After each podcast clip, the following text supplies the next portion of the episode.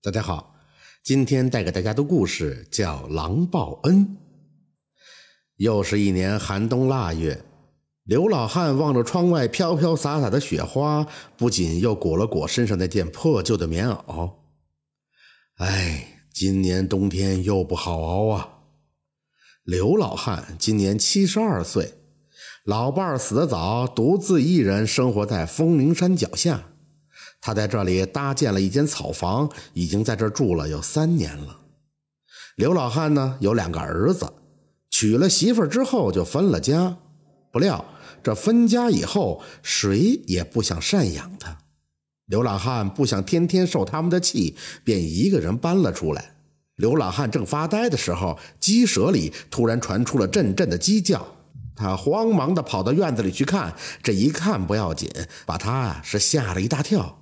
只见鸡舍的竹篮底下破了一个大洞，有一只大狼口中叼着一只鸡，正与他四目相望着。这是一只瘦骨嶙峋的狼。尽管如此，刘老汉也不敢轻举妄动。要知道，就算是壮年的小伙子，都不一定是狼的对手，更别提他这个年迈的孤寡老人了。老狼叼着一只鸡，一步一步往后退着。等他转过身的时候，刘老汉一个箭步冲到屋里，拿出一把猎枪来。再等他来到院子的时候，拿着猎枪的手却放了下来。就在他返回房间的时候，不知从哪儿冒出来四只嗷嗷待乳的小狼。小狼围着大狼直转圈圈，看起来他们也是饿极了，都等不及大狼将食物带走了。看着这四只幼狼，刘老汉动了恻隐之心。说来也难怪。这种天气，山里根本没有什么可以吃的。这五只狼看起来已经有好几天没吃过东西了，为了活命才会下山去偷他们家的鸡吃。此时，大狼看到刘老汉手中的猎枪，尽管他的眼神里已经露出了惊恐之色，可还是义无反顾地挡在了四只小狼的面前。他口中低声的呜呜叫着，好像是在防御，又好像是在祈求。只是一眨眼的功夫，那只母鸡就被四只小狼吃了个一干二净。刘老汉叹了口气，回到房间，拿出了几个白面大馒头，丢给了他，自言自语地说道：“吃吧，吃吧。”大狼仿佛听懂了刘老汉的话，他目光一下子柔和了起来。他将地上的馒头叼起来，自己一口也不舍得吃，全都放到了小狼的跟前儿，眼睛里满是对小狼的疼爱。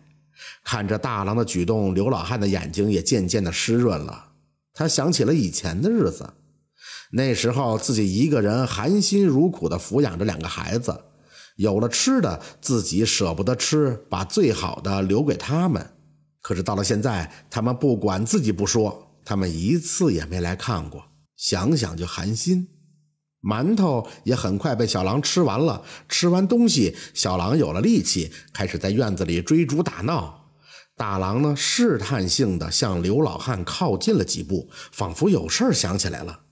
刘老汉摆摆手说：“屋里没有粮食了，最后几个馒头啊，都给你们了。”大狼向四只玩耍的小狼低吼了一声，小狼们乖乖的走到他身边。大狼用头将四只小狼向刘老汉拱了过去。这时，刘老汉才恍然大悟，原来他想要自己收留他的孩子们。这只狼可真聪明，他知道在这个季节山上是没有什么吃的的。小狼跟着自己那是凶多吉少。刘老汉呢，思索了片刻，然后向大狼点了点头，说道：“那就让他们暂时在我这儿吧，正好啊，和我这个孤寡老人做个伴儿。跟着我虽然吃不好，但是还不至于被饿死。”可我的家里粮食也不多，没有能力供养你了。这只大狼仿佛听懂了刘老汉的话，他的两条前腿竟然向老汉跪了下来，以表达自己的感激之情。大狼站起来之后，挨个将四只小狼身上的毛舔了一遍，然后迅速地向山上跑去了。有了几只小狼的陪伴，刘老汉不像以前那样的孤独了，家里呢也有了热闹的气氛，不再像以前那么死气沉沉。日子就这么一天天的过去了，小狼也渐渐的长大了，可吃的却越来越多，家里的粮食也不够吃的了。好在这漫长的冬日马上就要过去了，很快春天来了。这天早晨，院子里传来阵阵的狼叫声。刘老汉出门一看，发现了一个熟悉的身影，是那只大狼回来了。只见他口中叼着一只野兔，朝刘老汉走了过来。他将野兔放在刘老汉的跟前后，才去看他的孩子们。看着五只狼在一起亲昵的举动，老汉感到十分的欣慰。有时候，这动物真的比人强。起码他知恩图报，有了好东西，先来报答自己。五只狼在院子里嬉闹了一会儿，这大狼突然冲着刘老汉吼了一声。四只长大的小狼也在恋恋不舍地看着他。刘老汉明白，小狼们要走了。相处了这么长时间，刘老汉和四只小狼早已建立了深厚的感情。他虽然知道分别的这一天早晚会来，可是他的心情还是十分的惆怅，十分的舍不得。但是狼始终要回归大自然的这一点，刘老汉也知道。他向五只狼摆摆手，然后转身就进了屋。小狼走后，院子里又恢复了以前的落寞。不久之后，这刘老汉就病了。整日的咳嗽不止，没过几日，他就已经下不了床了。他知道自己的大限已经快到了。这天，刘大汉的眼睛更加浑浊了。在弥留之际，他看到门外闯进了五只狼，大狼口中叼着一只野鸡来看他了。这刘老汉虽然心有遗憾，却走的并不孤单。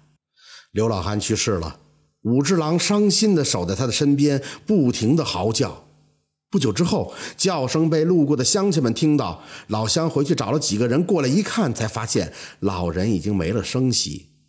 刘老汉的两个儿子最终还是来了，他们为老人置了一口薄薄的棺材，草草地办理了后事，全程没见他们掉一滴眼泪。就在下葬那天，抬着棺材的乡亲们刚转过一个路口，就发现有五只狼早早的就等在了那里。他们分散在刘老汉的棺材旁边，边走边嚎，特地为他来送葬。这等奇事，乡亲们谁也没见过。直到棺材下葬，那五只狼在坟前蹲成了一排，低着头为老汉送行。乡亲们看到这一幕后，就有人说道：“哎，有时候养儿子还真不如养个畜生了。”这就是狼报恩的故事。感谢您的收听，喜欢听白好故事更加精彩。